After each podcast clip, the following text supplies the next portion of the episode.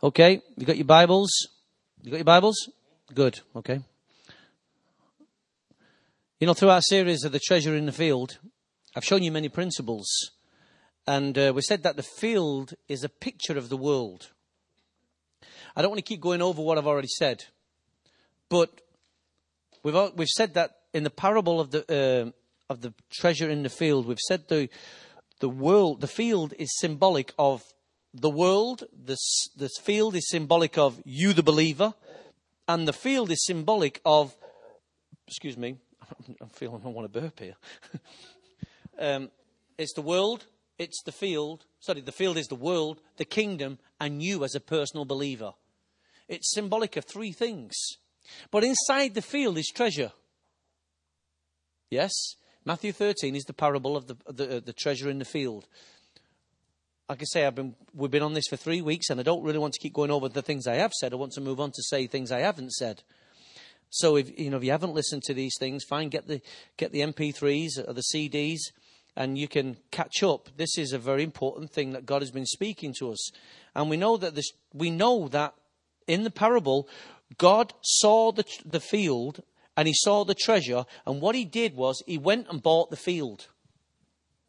Even though the, the treasure was not visible to everybody else, it was visible to God. And God decided to go and buy the field because he knew what was inside the field. What do we mean by that? How did he buy it? He sent Jesus Christ to die on a cross, and by Jesus' own blood, Jesus paid for the sins of the world. Right? So he bought the field. In other words, he owns the world.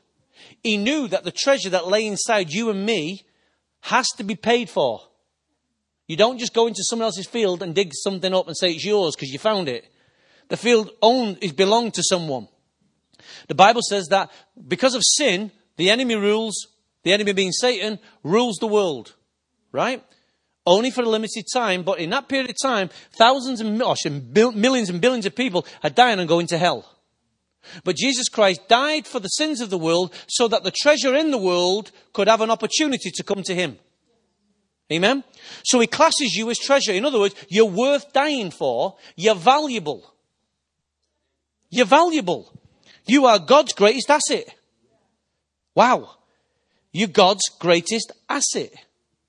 So, and, and what he did is he shows you, he put this now, if you take that analogy further, he says, for the Christian, he puts treasure inside his own people. And he said, this treasure inside is inside earthen vessels. In other words, it's inside earthly people. To show you that this power comes from God.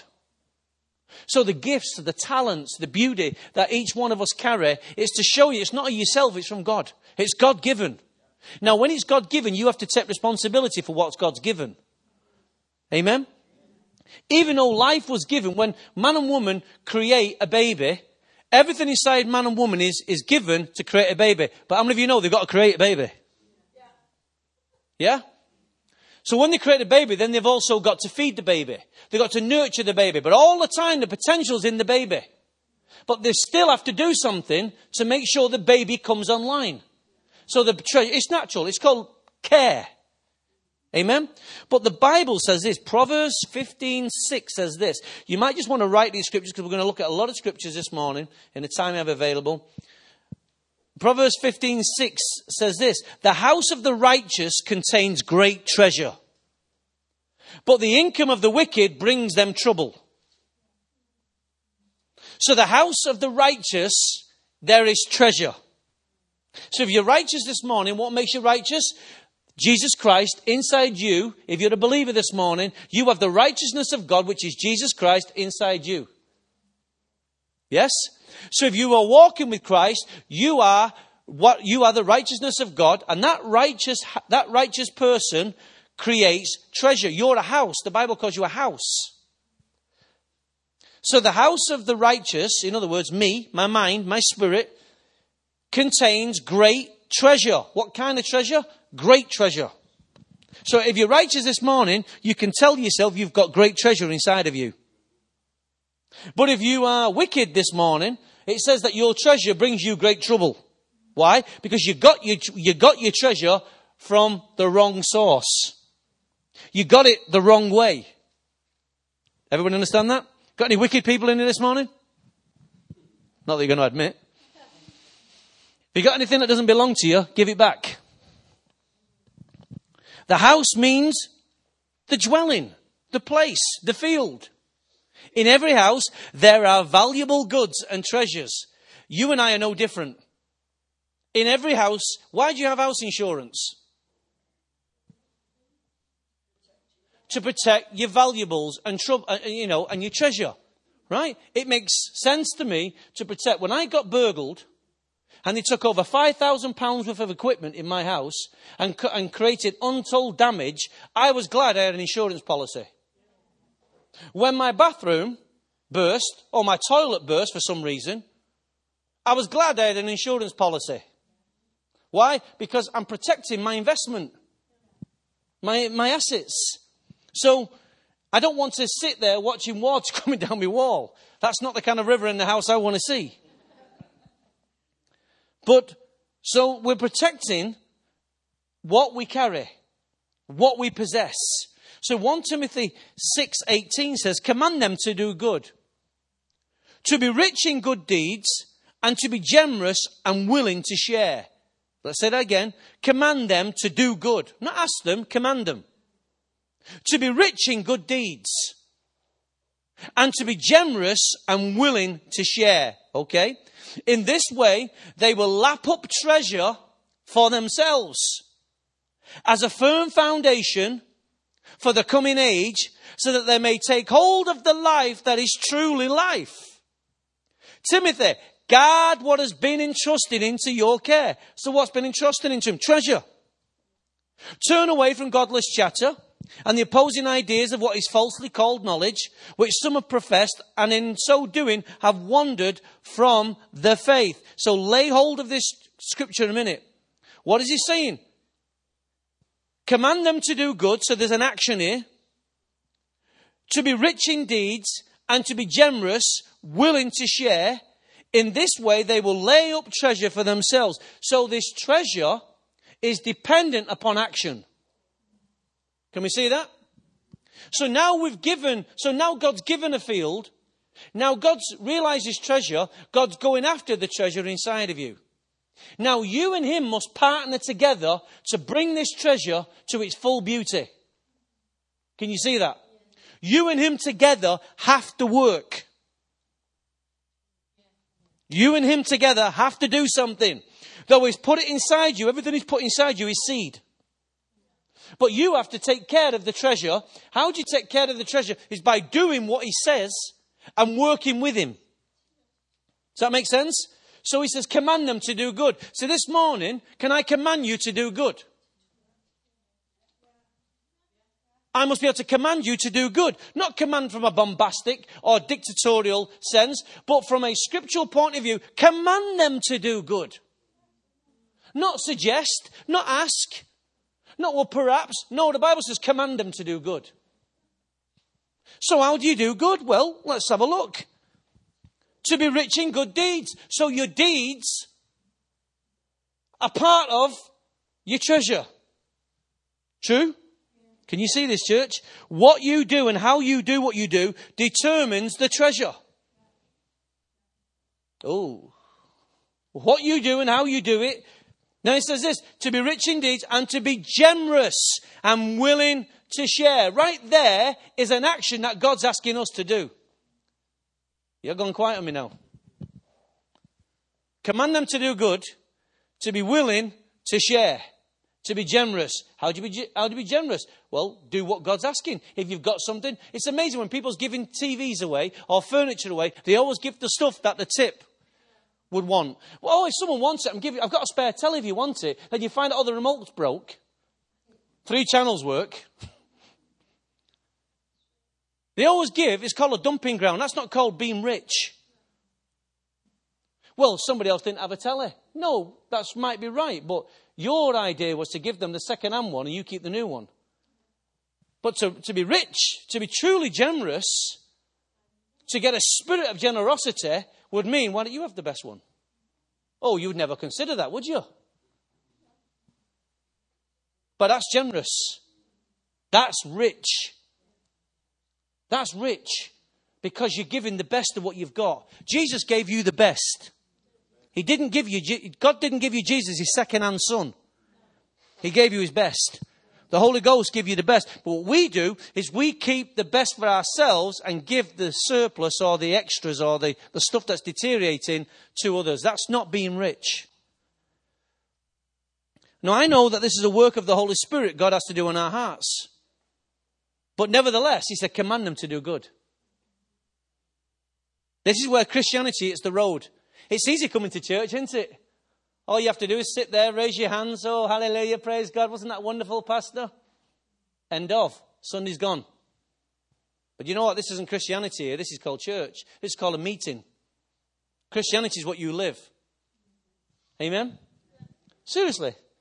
Think about if you want to lay treasure up. Now, notice, this way they will lay up treasure. In other words, they will accumulate, they will build. So, let's think of the law here. By giving away, you store up. That sounds a paradox. Does it not? If I give, what I've got, oh, I haven't got anything in my pocket. Wife's took it all. But anyway. If I have two pound in my pocket, no, darling, I don't want two pound. It's just an analogy. Don't worry. But if you give me money, I'll take it because I never may not have time. Seriously, if I give what's in my pocket to Andy, does it? Would you naturally say that my pocket's decreasing? It is, is it not? But if I give it to Andy, and God says by giving it to him, you're actually increasing. That sounds strange, doesn't it? But that's exactly what Scripture's just said. By doing something, your treasure increases. True? By giving something into a pension, hopefully your pension increases. That's not necessarily true, but that's what they tell you. Right? So by an action actually brings a positive result. So that's why he says, guys, I know this hurts, but once you catch the spirit of it, it actually works to your benefit. By doing something that you don't want to do, right, you actually increase. For years and years, I used to think, you go to, an, uh, go to a meeting and they come for an offering, and you think, oh, that's my burger money. Or that's my chippy money on the way home. That's my kebab money. And you think, oh, I'm not giving them that. That's my kebab money. And then God says to me, Tony, every time an offering comes round, you give. This is to me. Give, it's an opportunity for you to sow. So I'm thinking, okay, I grabbed hold of the principle and now I do it. What's the worst thing I lost? Was a burger. A kebab. Wow. Meat will kill you anyway. Is that all it was? A burger? But you know what? I learn, or I'm learning to, every time there's an opportunity to sow, sow. Because tithe and offerings are different. One is seed. The other one isn't. Seed is when you give above. That's when you sow. So if want people think, well, if I tithe, I should get all this money back. No, no, no. It's in your sowing beyond that when you start seeing your treasure truly rise. That's a principle I've had to come to. So then he says this In this way, they will have treasure for themselves as a firm foundation for the coming age. So it's what you're going to enter into. I wish God could show us what, what the storehouse looks like. I wish God could show us what the inheritance looks like on the other side for our work. I tell you what, if God could show you what your work is achieving on this side of the earth, you would work like Billy O. If you could see it. Some of us are going to get in there just by the skin of our teeth. By the skin of our teeth, we'll get in. But others have stored up through their riches, through their treasure, through their good deeds. Right? This is what a body of Christ looks like. It's an active, mem- um, it's an active member. Amen? It's an active unit. So then he says, so that they must take the firm foundation for the coming of the age, so that they may take hold of the life that is truly life. Through your deeds, you create life. It creates life in you. Isn't it great to see others blessed? Well, it's more better to see me blessed than them. That's if your flesh. It says it's better to give. It's wonderful. It's wonderful when you, when you see at Christmas time people receiving. It's wonderful. But when you're a kid, you're not interested in giving, you just want to receive. But listen, Paul says, when I was a child, I thought like a child. But as I grew up, I put childish thinking away.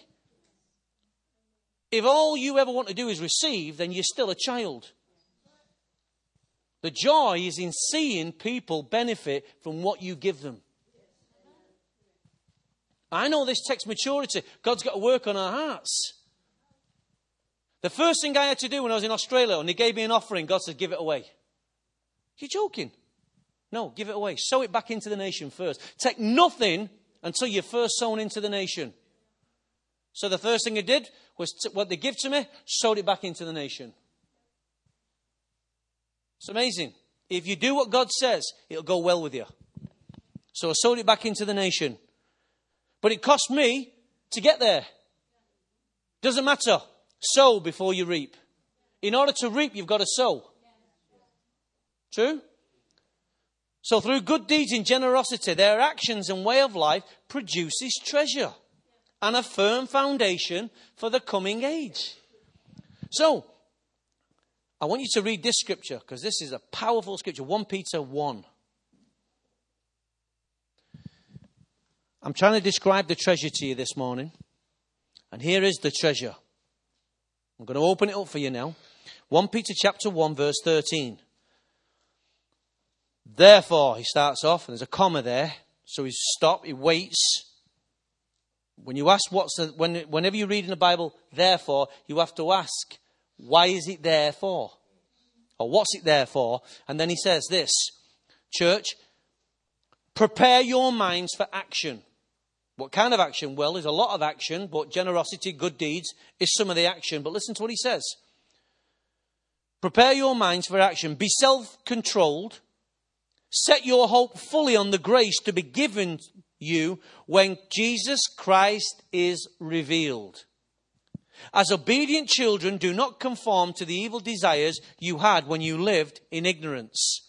So pick hold, uh, take hold of and circle in your Bible, if you will, when Jesus Christ is revealed.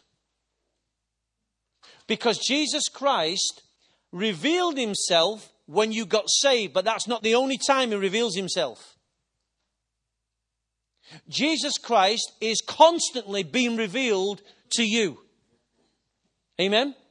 He's not just revealed himself, he is revealing himself, he's unfolding himself.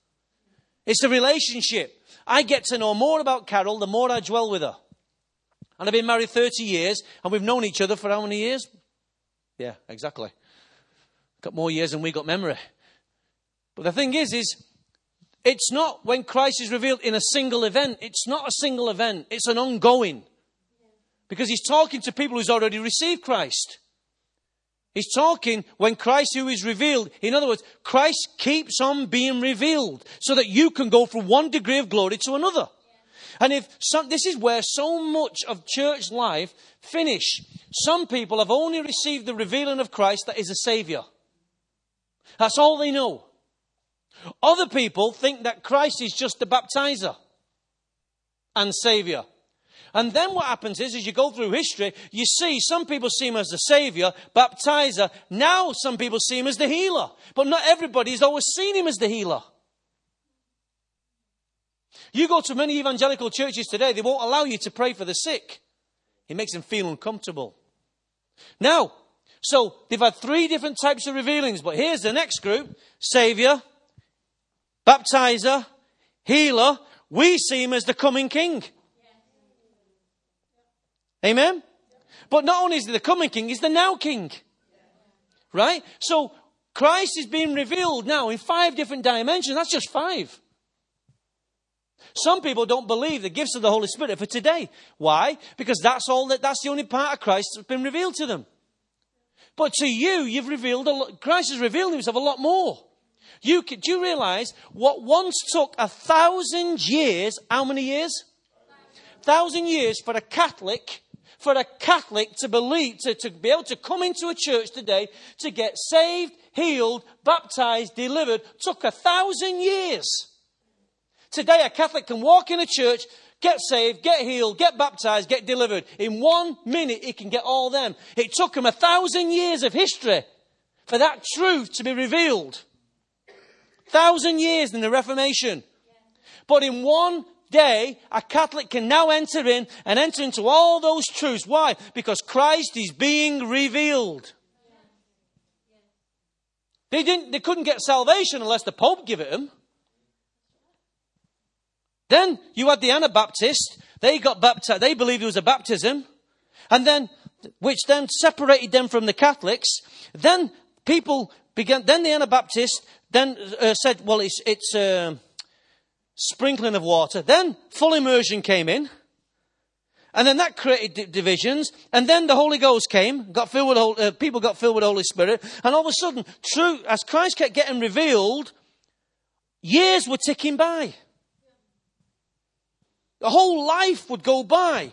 That's why when the Bible it says, which baptism did you receive? We didn't know there was another baptism. How many years had gone by? And they didn't know there was another baptism. So Christ keeps, needs to keep on being revealed. You can never stay with what you've got. The treasure must continue. That's why men have labored to open up the pathways so Christ in his entirety can be downloaded into your spirit. But if we stop and we camp, that's why you should never call yourself a Baptist. You should never call yourself an evangelical. You should never call yourself a Pentecostal. Why? That's where you stopped. People say, well, what are we? Just saying you're a progressive Christian. You're a progressive Christian. From now on, what are you? You're a progressive Christian. You don't, na- don't label yourself. The moment you label yourself, that's where you stopped. We've not stopped. We're moving. Why? Because Christ is being formed in us. And in order, in order for him to be formed in us, he's got to be keep revealed in us. Does that make sense? Oh, I love this. I love this. So, so listen. So set your hope fully on the grace to be given when Jesus Christ is revealed. So Christ is going to be constantly being revealed. As obedient children, don't conform to the evil desires you had when you once lived in ignorance. We're not ignorant anymore. So go to Romans, Romans 16. Oh, my Lord. You cannot take for granted what you've got. It's taken thousands of years. What you see in the Bible, and it all seems like it's all going on in one week, right? All this lot didn't take place in a week. It took place over hundreds of years. But when the disciples and the apostles finally got killed or martyred, and some of them died, the, the, the, the truth of this church went into the dark ages. And religion took hold of it. And it hid the truths. You couldn't, man couldn't even get saved unless he went through the Pope. And yet, the truth, in one day, thousands came to God in the Bible. Thousands. But in, under, in the Reformation, no one could get saved unless the priest, until the priest or the, the, uh, the Pope give blessing. Everyone had to get absolution in the, in the Pope, from the Pope. And the moment someone took any truth and went the other way, the Pope shut him down or killed him. This truth you've got has cost people. The truth that we're in today, Christ had to be revealed in man he had to reveal himself to a man so the man could go and reveal Christ to others. And that's still the same today. This truth, we contend for the truth and nothing else. Because what even what we know today is still the sur- is not even the surface. Christ has still yet to full, fully manifest himself in bodily form in you. He has not yet manifested himself. Selfishness has not yet been killed in you and me. Individuality has not been killed in me and you yet. I can't honestly say I live for the gospel. But these guys did. Why? Because the level of Christ that was revealed in them is still yet to be formed in me. Anybody there? I am not the apostle Paul. I can't even get anywhere near this guy, but he wants me to. Because that's why he's wrote to me. He's not wrote, uh, set himself up on a high on a hill so that we can't obtain it. Yes, we can.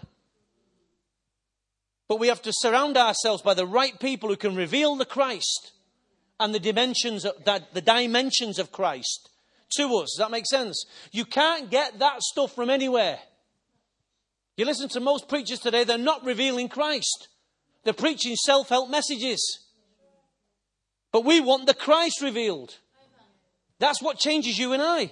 So in Romans 16, verse 25, now to him who is able to establish you by my gospel and the proclamation of Jesus Christ according to the, listen, the revelation of the mystery hidden for long ages past. See, even he's saying long ages past.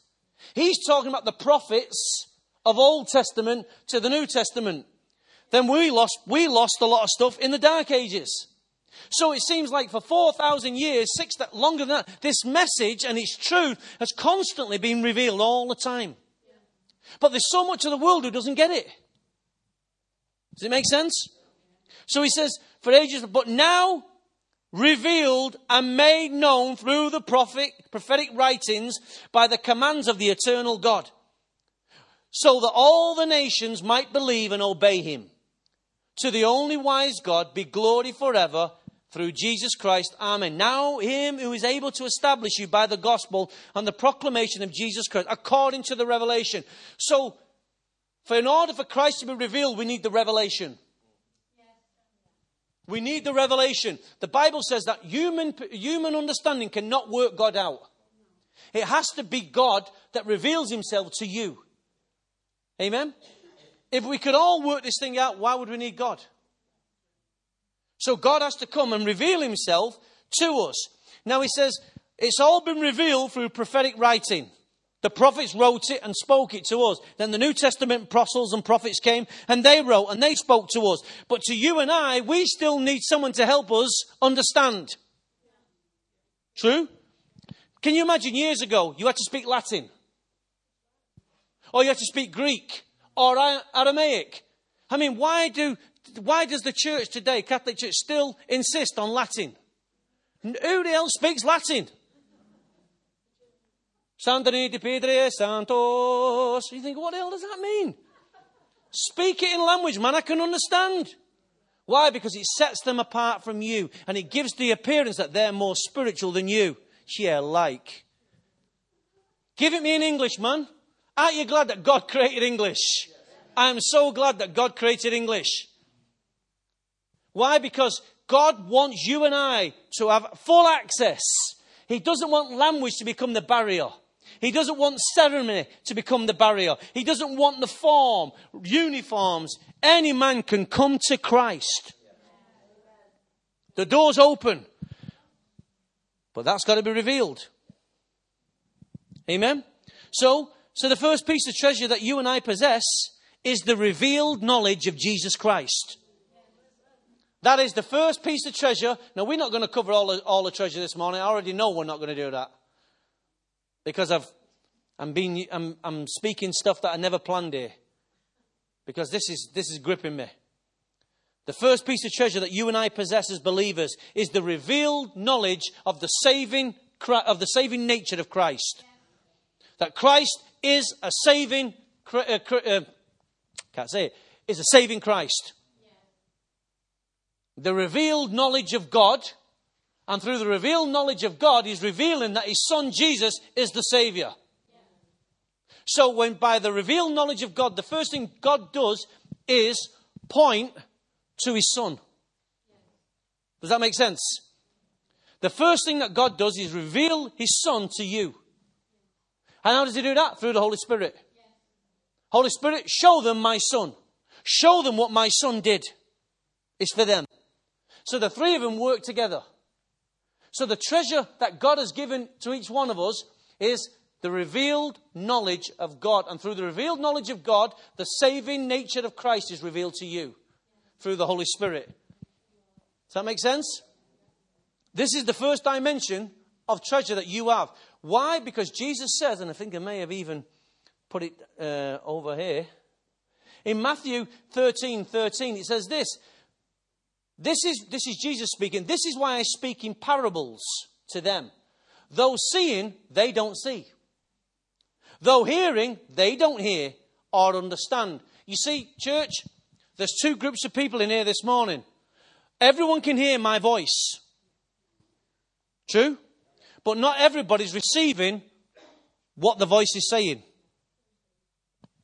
You can all see me, can you not? You can all hear me. But not everyone's receiving what I'm saying. Why? Because there are things that's revealed to you that's not been revealed to others. Not because God favors, because hearts are set. They're open. That's why you can hear this message, but never enter in. You can hear the gospel being preached for years and years and years and never become a Christian. Why? Because are things not revealed, because the heart is not yet ready to receive. It's amazing how many years people have been in church, but not a lot of churches in them. I am so surprised when I look at so many Christians, and you say, Oh, you many Christian? Oh, 30 years, 40 years, and you realize when you start talking to them how empty and shallow they are. Not a lot of churches in them, but they've sure had a lot of church. They went to a lot of meetings, but not a lot. Of, they didn't meet a lot with God. So he said, So this is why I speak to them in parables. Why? Because there's the crowd who's not ready to receive me. They're, though seeing, they don't see. Though they hear, they don't understand. And then in verse 16 of that Matthew 13, he says, But blessed are your eyes, because they see, and your ears, because they hear. For I tell you the truth, many prophets and righteous men long to see what you see, but they didn't see it, and to hear what you hear, but they didn't hear it. You are tapped into a generation because we've got the revealed knowledge of God revealed to us. Amen? God has revealed this treasure to us. That's why, as a Christian, you have the software inside your heart. Now, without getting complicated, because I certainly can't get complicated in computers, if I run a Windows, Microsoft, and I download an, uh, a file that's been sent from uh, an Apple Macintosh, one doesn't read the other, but the other will read the other. It's just the way they're configured. Don't, don't. So I speak to, to, I speak to Elijah in Zambian. Okay? So I know a few words. He understands those words, but then as soon as he starts speaking, it's like, shut up, I don't understand. Right? When I go to Germany, I know to order what I want in German. As soon as they start speaking, it's like, sorry, you say something? Your job is to listen to me, because I can't understand what you're saying. But as long as I can help you understand what I'm saying, you can give me what I want and we can part ways. Does that make sense? Yeah, we don't want conversation. We just, this is just like, I want a sandwich, so after you put a sandwich, what you start complicating it, saying, do you want mayo sauce or anything like that? It's like, shut up, don't talk to me about that, just give me the sandwich. Kaiser, that's all I want. cheese. Just give me one of those. I want it gross, large. I know the key words to get what I want. But as soon as they start complicating it, we're out of there. Then the fingers start coming in. Shh, sandwich. Sign language always gets you every time. Does it not? I feel like I feel, I feel like Zechariah in the temple. I can't describe what I want, but I've seen an angel. I want an angel cake, but I don't know how to describe it. It's big, big, big. so the point is, is when Christ is being revealed to us, God wants us to see what He's seeing. He wants us to hear what he's saying. And he speaks to us. I've noticed God does not have a long dialogue with me. He just tells me what he wants and he says, Tony, don't argue, just deal with it. He tells me the sandwich he wants, just make it. Shut up. I've learned to become obedient. It's like God does not waste a lot of time. He doesn't sit there and go, well, Andy, you know, you know, Andy, uh, I want Andy to do something, but I've got to find the right way to tell him so he doesn't get angry. And I'm trying to stroke his shoulder. God doesn't do that. He says, Duff, do this. God does that. God knows how to speak to Andy, he calls him Duff. Does he? See, he goes, Duff. What, Lord? He didn't say he was Duff, he said he's Duff. Duff, he just says to me, Tony, what? Do that. It's not long dialogue. I don't hear. It's not poetry. Tony, no mayonnaise on the sandwich. Okay, Lord. Why? Because God's word in me is the treasure. He's revealed himself to me so he can get all that he needs through to me and so that I can do all that he needs done. Done. Amen? We can't be arguing and waiting. The more mature you are, the less dialogue you have with God, or the less dialogue God has with you. Yeah? Because you'll understand His Spirit, you understand His ways, you understand how to obey, Him quicker. When you're young, the children goes, Why, Dad? Why? You tell the kid, why, Dad? Why? If you don't shut up with that why, I'm going to wang you one. Why are you going to wang me one, Dad? So what you do, actions have to speak louder than words. Then, no, just flipping get it done. But a kid wants explanations. Does it? When I was a child, Paul says, I thought and listen and reasoned like a child. But when I was when I grew up, I put childish things behind me. So when we say to you we need to do this, some of you go, Why, Pastor? Why? Well, I think I didn't ask you to think. If we're having a conversation and dialogue, that's different. Sometimes we say, we need to do this. People say, yeah, no problem. Other people want, why? What's the reason for? How is it going to influence? Just get it done. It's the childness in nature in us. So, but blessed are your eyes because they see. Do your eyes see this morning? Do your ears hear? But what are they hearing and what are they seeing? Many prophets and righteous men long to see what you see, but they didn't see it. And to hear what you hear, but they didn't hear it. So it's possible to be in a room hearing it, but never seeing what we're hearing. Do you understand that? It's possible for, you know, my maths teacher used to spend a long time trying to help me understand, but I never saw it. My science teacher would do the same. Dickinson, pay attention. Listen up. He'd go through it. Do you see it? I'd say yes, but he knew I hadn't. He knew he hadn't. And I'm thinking, see it? Flipping heck. No one sees it in this classroom. It's possible. It's no use keep going on and on and on if no one sees it. Yeah? So Matthew 16, 13 he said, when Jesus came into the season, that, that came into the region of Caesarea Philippi, he asked his disciples, who do people say the Son of Man is? They replied, some say John the Baptist. Others say Elijah. Still others, Jeremiah, one of the prophets. Then Jesus brings the whole thing to its conclusion. He says, there's a lot of confusion in this region. Sam, I ask you a simple question who do people say that I am? Straight away, the crowds have been formed into three different sections. We've got the Elijahites, we've got the Jeremites. Yeah? We've got the, who else is it? The Baptites. Three different people have a different understanding of what they think's been revealed to them. So Jesus says, I tell you what, Peter, let's cut right to the chase here. What about you? You've been with me now, Peter, for a long time. We've caught fish together. You've seen the miracles I've done. You've seen all those kind of things I've done, but Peter, now I need to ask you once and for all, what is it you see? What is it you understand from being with me? Who do people say that I am? But what about you, Peter? Because it all comes down to you. Jesus is trying to find out what treasure is inside Peter's heart. As he got the revealed knowledge of God, and as God revealed to him the saving nature of Christ. Because he could turn around and say, You're just a good man. You just, you just, yeah, I, I see that you've come from God. But listen to what Peter says. He says, But what about you? He asked him, What do you say?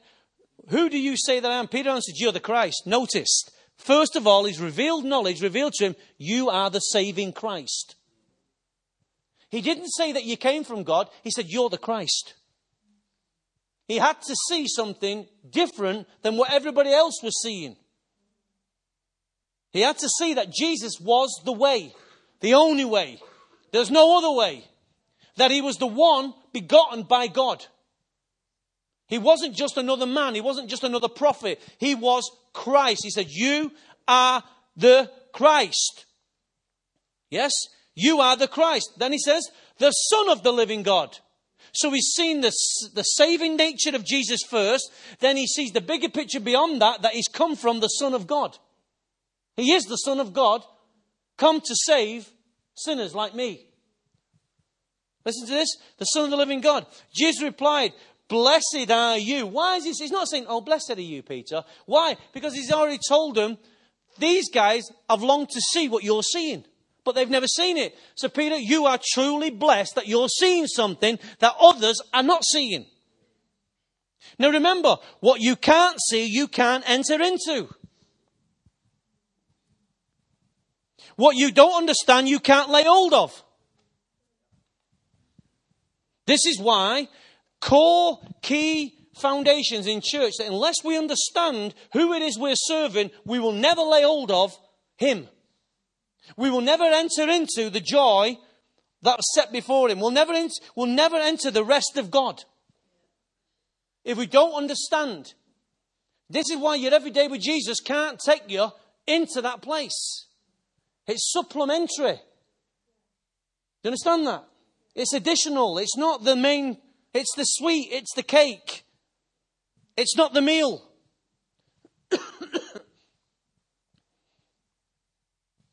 we need to have the Christ formed in us so we can understand him greater. So he says, You're the Christ, the Son of the living God. Jesus replied, Blessed are you, Simon, son of Jonah, for this was not revealed to you by man, but by my Father in heaven. So by, by Jesus saying, My Father in heaven, he's witnessing what Peter's just said. My Father. He could have said, Our Father. And I tell you, and then he starts to prophesy to Peter. I'm telling you, Peter, that people like you, on this rock, I'll build my church. In other words, on this revelation, I can build a church. the Catholics took it that Peter's the head of the church. It's not. He says, on this revelation, I can build a church. Not on Peter. Peter's not the, the founder of the church. My Lord, Jesus Christ is the founder of the church. Peter, he says, on people like you, the revelation that the Father gives to you, it can build a church. Why? Because you're, you've just received the revealed knowledge of God. You've just revealed, from the revealed knowledge of God, you've revealed the saving knowledge of God. That's only two dimensions. There's a whole bunch more here. We haven't got time to go in. And then he says, Peter, I'll build my church and the gates of Hades will not overcome it. Why? Because this revelation, once it opens up, wow. Wow. I have the power through this word to cleanse every virus in every system. Man's created with a virus. It's called sin. Sin, Bible says, leads to death. Death leads to destruction. Destruction leads to eternal separation. If you write that down, that's good. Because I can't remember what I just said. Those things, you've got to see that death and separation are stages. But I've got the power, he says, through this word to correct every system that's been polluted by sin. I've got the power to renew every mind, to restore every lost hope, to strengthen, to save, to heal, to deliver. Why? Because this revealed knowledge, when people get this re- revelation, it has the chance to reset the whole world back to the way it originally was in the Garden of Eden. Because we have the disc. God has the master disc. And what he does, he puts his disc into his system. That's you. And he overrides, he reboots the system, gets rid of all the unwanted virus, and he puts his software in. The God given software. And once you run that software, it has, the, it has the ability and the power to override every virus you've got. Every virus. So now you've got Word Perfect. Yes? It's not just Word, it's Word Perfect. You've now got the ability to capture and lay hold of and download, upload, download, interface. All this has been given to you. You've now got the ability to store on your hard drive the thoughts of God. Amen? You've now got the ability to see in the spirit multi dimensions. Clearer than any HTC, clearer than any other kind of screen that's available, sharp screen. You can see him face to face in the spirit.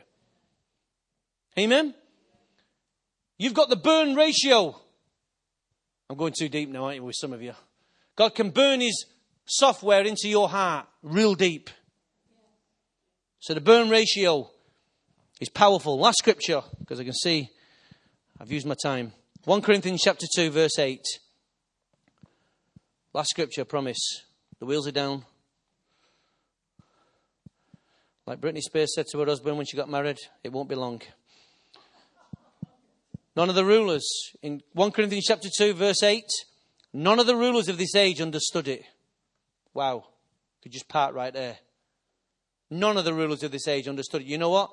None of the rulers of this age still understand it. For if they had, they would not have crucified the Lord of glory. Listen, and if they still would understand it, they wouldn't allow this rubbish in now same sex mar- uh, marriage and all that stuff. If they understood it. If they understood it. Why? Because we've got a secular humanistic society, everything's got to be level. Right? But then he says this, however, it is written, no eye has seen, no ear has heard, no mind has conceived what God has prepared for those who love him. So he's, he's just backing up what's already been said. They see, but they never see. They never understand. They hear, but they never understand. But then he says this. Ready for this? But God has revealed it to us by his Spirit. The revealed knowledge of God, the treasure, God has given it to us. The Spirit searches all things. Why? Because he hates viruses. He hates the virus of sin living inside you. So he searches our hearts to get it out. Amen? He searches all things, even the deep things of God. For who among men know the thoughts of a man except the man's spirit within him? In the same way, no one knows the thoughts of God except the Spirit of God. We've got access to all this. Access. That we may understand what God has freely given us. How could we understand it if we didn't have the revealed knowledge of God? You understand this? We could not understand it had this, this knowledge been revealed. This is a powerful dynamic. The revealed knowledge of God. See, what's the difference between a theologian and a non theologian? Theologian understands, he thinks he understands the Word of God, but he doesn't understand that he needs a Savior. Yeah? Many religious people working in churches, in denominations, know the power of a God, but they don't understand the, that they need to be saved. They don't have this full capacity, what you and I have. Wow. We have not received the Spirit of the world, but the Spirit who is from God, that we may understand what God has freely given to us. This is what we speak, not in words taught by human wisdom, but in words taught by the Spirit, expressing spiritual truth in spiritual words. The man without the Spirit does not accept the things that come from the Spirit of God, for they're foolishness to him, and he cannot understand them because they are spiritually discerned. Wow. I hope you've had a good insight this morning to what you've received. I couldn't have said this any better. Let Scripture clarify Scripture. I had seven aspects of treasure for you. I'm to give you one this morning. I want you to guard what you've got. Because not everyone's got what you carry. Now, some of us carry it in greater capacity than others, but you, nevertheless, you carry it. Let's stand to our feet, please, if we will. Do you feel you've received something this morning?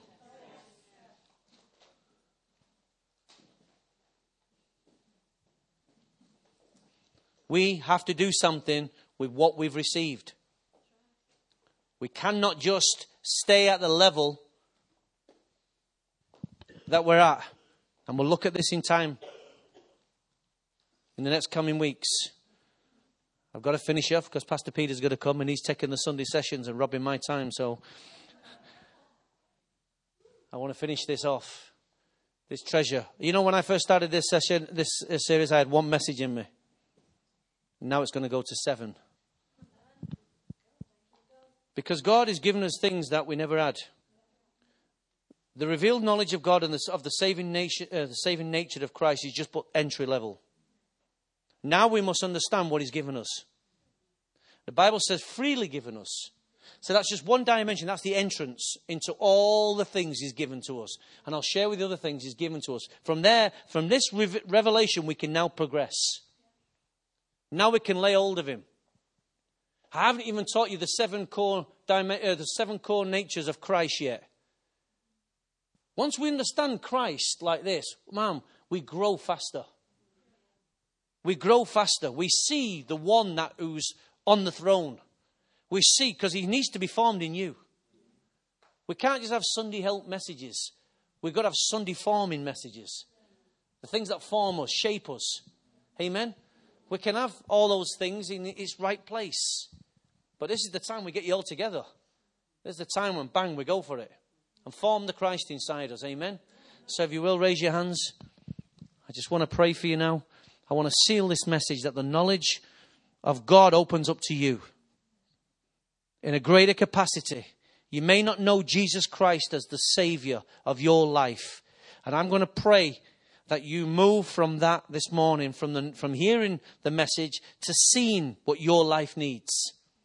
And then I'm going to pray for those who have entered into Christ, but have stayed at one level, but need to see and go further. So right now, if you don't know Jesus Christ as your Lord and Savior, you have the opportunity this morning to speak with Him directly. He's listening, He's waiting for you to listen to what He has to, to listen to your prayer. And you need to say, Lord Jesus Christ, forgive my sin. I realize that you are a saving Christ, that you want to save my life. You want, I've been a sinner. I've tried things my own way. But I, I'm, this morning, I'm coming to you. I'm willing to lay down my life for you and for you to come into me live in my life and give me a brand new purpose for my life. If that's you and you're praying that prayer this morning, the Bible says if you're sincere, if you are sincere, God hears your prayer and promises to take hold of your sin, throw it away, clean you up and give you a brand new start. But you need help to do that.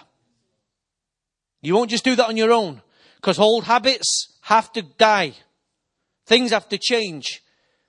You've got a bit of knowledge, but now you know, you now know, you now need to know how to work and walk in that knowledge.